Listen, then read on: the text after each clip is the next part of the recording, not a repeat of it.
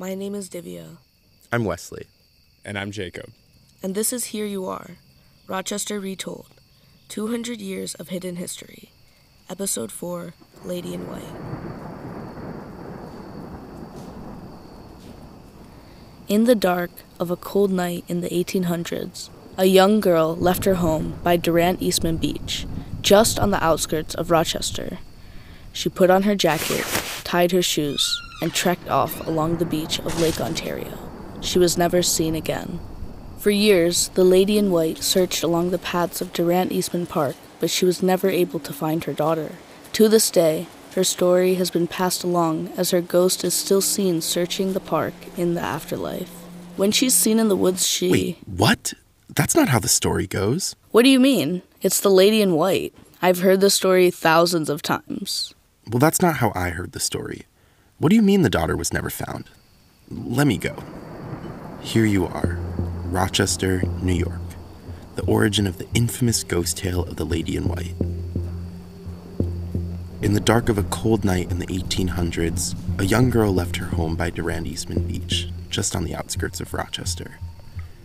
She put on her jacket, tied her shoes, and trekked off along the beach of Lake Ontario. As the sunrise glistened across the lake the next morning, a mother awoke to an unusual silence in the house. Having not seen her daughter since the night before, the mother immediately contacted the police, put on her infamously chilling white dress, and went out with her dogs to search for her daughter. After days of searching, her daughter's body was found, having been raped and murdered in the woods by the beach.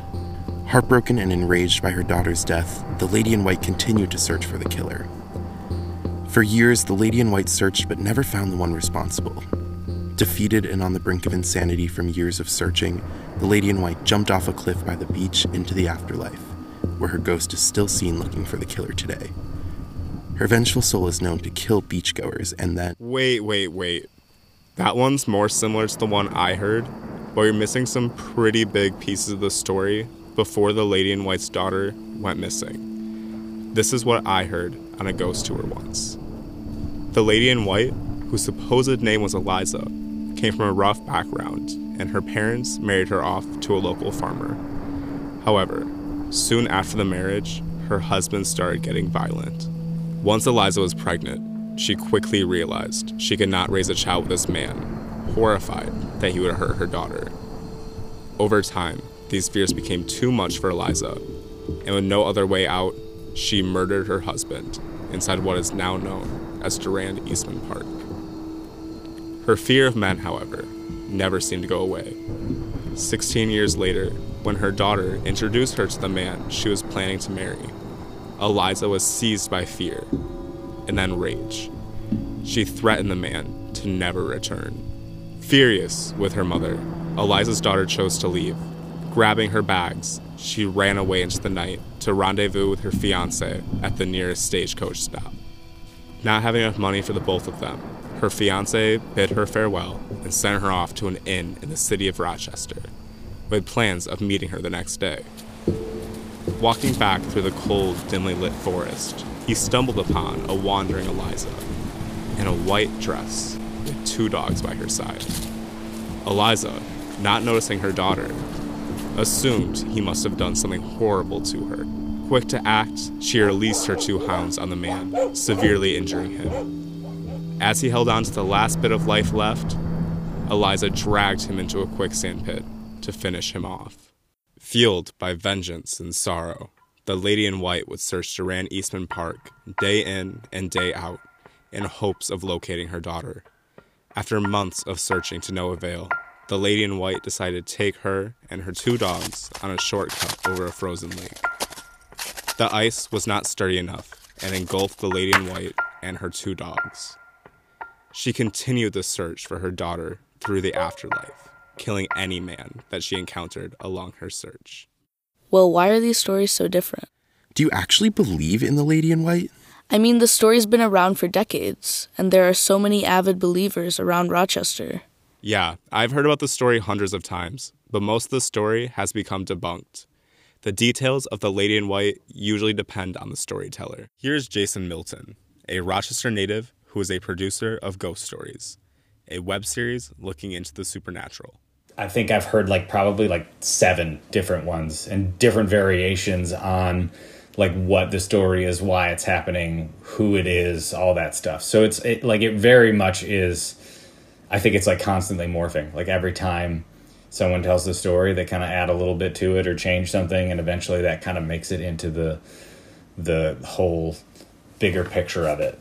It's clear that this story is still prevalent, especially amongst older Rochesterians who were in school during its height around the 1980s. Although the legend has inspired campfire storytellers, ghost tours, and a fear of the woods neighboring Durand Eastman Beach, there has never been any proof that the Lady in White actually existed. Jenny Lynn, a local who gives guided ghost tours about the Lady in White, had a lot to say about the story. You know, I, I always hear from Rochester youth that Rochester just isn't that interesting of a place. And I think there is that desire to have something special here. And I think for a lot of people, that is the White Lady's Castle. I know for me, this has been a big part of my life since I was a little kid. I was fascinated by the story, fascinated by the architecture of the castle. And I think just wanting something important and interesting here and to be a part of that.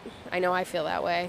The Lady in White's spooky stone castle was allegedly on the outskirts of Durand Eastman Beach. Today, the castle's remaining stone walls stand damaged from years of graffiti, trespassing, and even arson. The remains of her alleged castle are actually the remains of an old concession area for pre Depression tourists never once being a place of residence. There is also no record of a death or disappearance that lines up with the daughter of the Lady in White, and no name has been found for this family allegedly living in the castle by the beach.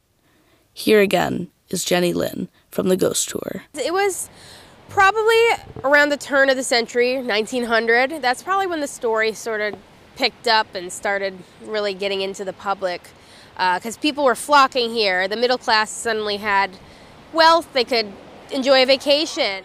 In response to the rapid economic boom in Rochester and expansion of businesses, there was a large middle class that could afford to frequently camp at and spend time at Durand Eastman Park. Attractions grew along the shores of Lake Ontario.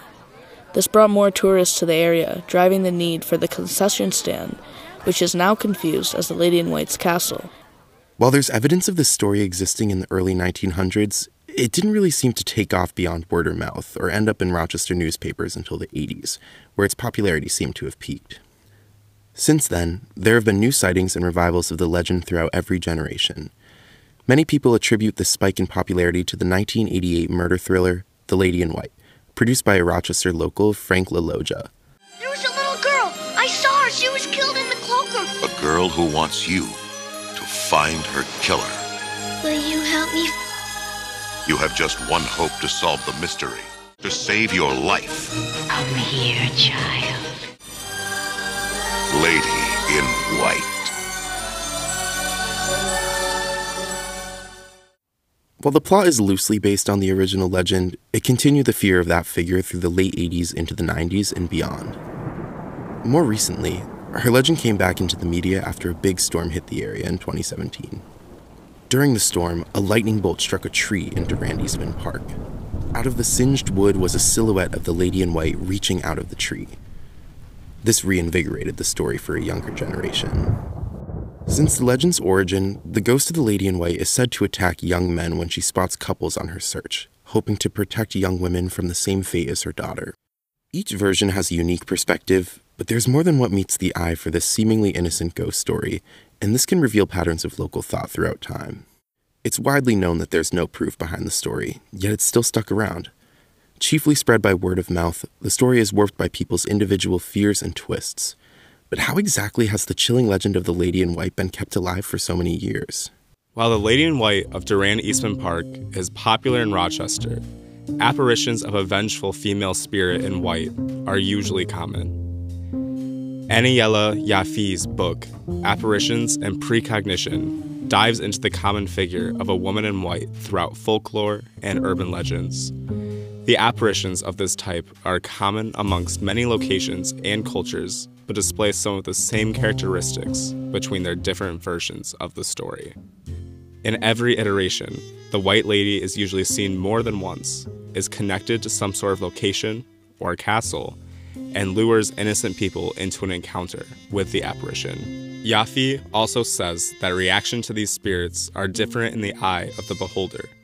Young girls typically see white lady apparitions as friendly, while young boys are usually much more scared of these encounters. Rochester's Lady in White fulfills all of these expectations. Ghost stories are born out of a sense of fear, fueled by youthful imagination, like a monster under the bed, vampire in the night, or an evil clown in the sewer. Humans get exhilaration from being scared. Just because our society feels safe, there's always a fear of the unknown, and this may even increase as we become more comfortable in today's modernizing world. R.C. Finucane's book, Ghosts Appearance of the Dead and Cultural Transformations, highlights the impact that supposed apparitions, scary stories, or supernatural activity can have on people, as well as how people's fears in life are usually imprinted onto them. He explains that in the 20th century, many people wanted to believe in ghosts throughout the catastrophic loss of life that came with the world wars. Fathers and sons lost in battle were yearned for by their living families, hoping they would be able to see them again. Even today, people frequently seek out mediums to speak with the dead, and ghosts are common in movies and pop culture. Whether it be positive visitation to grieving families or a vengeful demon in a horror movie, ghosts are seen frequently in media today. The basis of tales like The Lady in White are urban legends, and this is nothing new. Bloody Mary, Slenderman, and other common characters brewed out of imagination are kept alive through questionable sightings. They then get passed down through generations and can highlight how people make sense of their world and fears, and have only gained potential to spread and stick around with the rise of social media. Stories like these start with fear. We latch onto this and spread it with other people, giving them the same terror and rush. The constant retelling leads to the shuffling of details, like a long telephone game, that have led us to today's different versions of The Lady in White in Rochester. Our Lady in White has nestled into pop culture today, but the horror trope of a creepy lady in white exists far outside of our local version. There are lady in white stories that have sparked out of many other parts of the United States and even abroad in countries such as Taiwan. Some revolve around the same general idea as ours, while other versions outside of Rochester have different messages, even one centered around safe driving. Near the start of this legend, the lady in white was painted as a vengeful soul still looking for her daughter.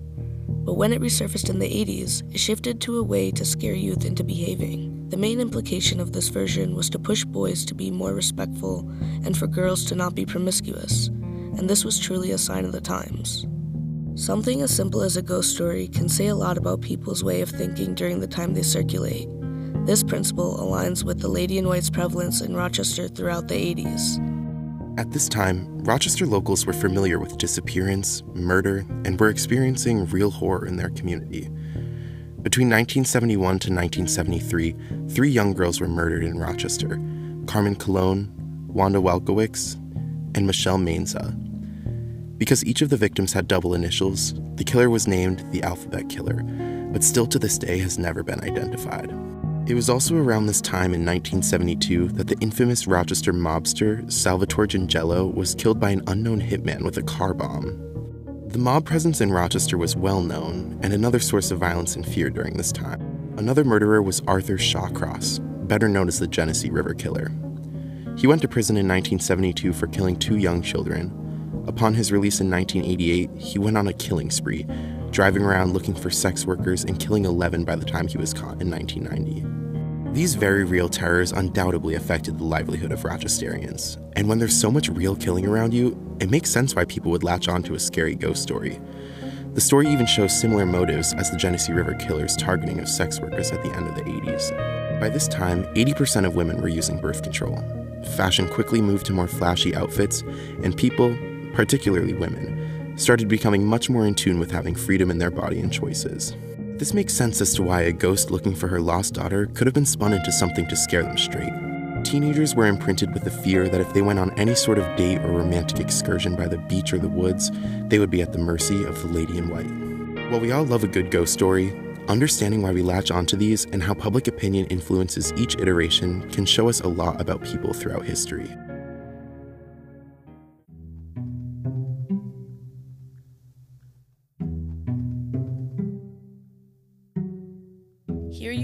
Is a podcast created by the students at the University of Rochester. Our episode featured Jacob Hall as our producer, Wesley Mon as the lead researcher, and Divya Dursami as the sound engineer, with all three serving as narrators. The music on this episode was from Blue Dot Sessions and the sound effects from freesound.org. We'd also like to thank Jenny Lynn and Jason Milton for their interviews. Be sure to check out the Ghost Tours and Jason Milton's show on YouTube, Ghost Stories.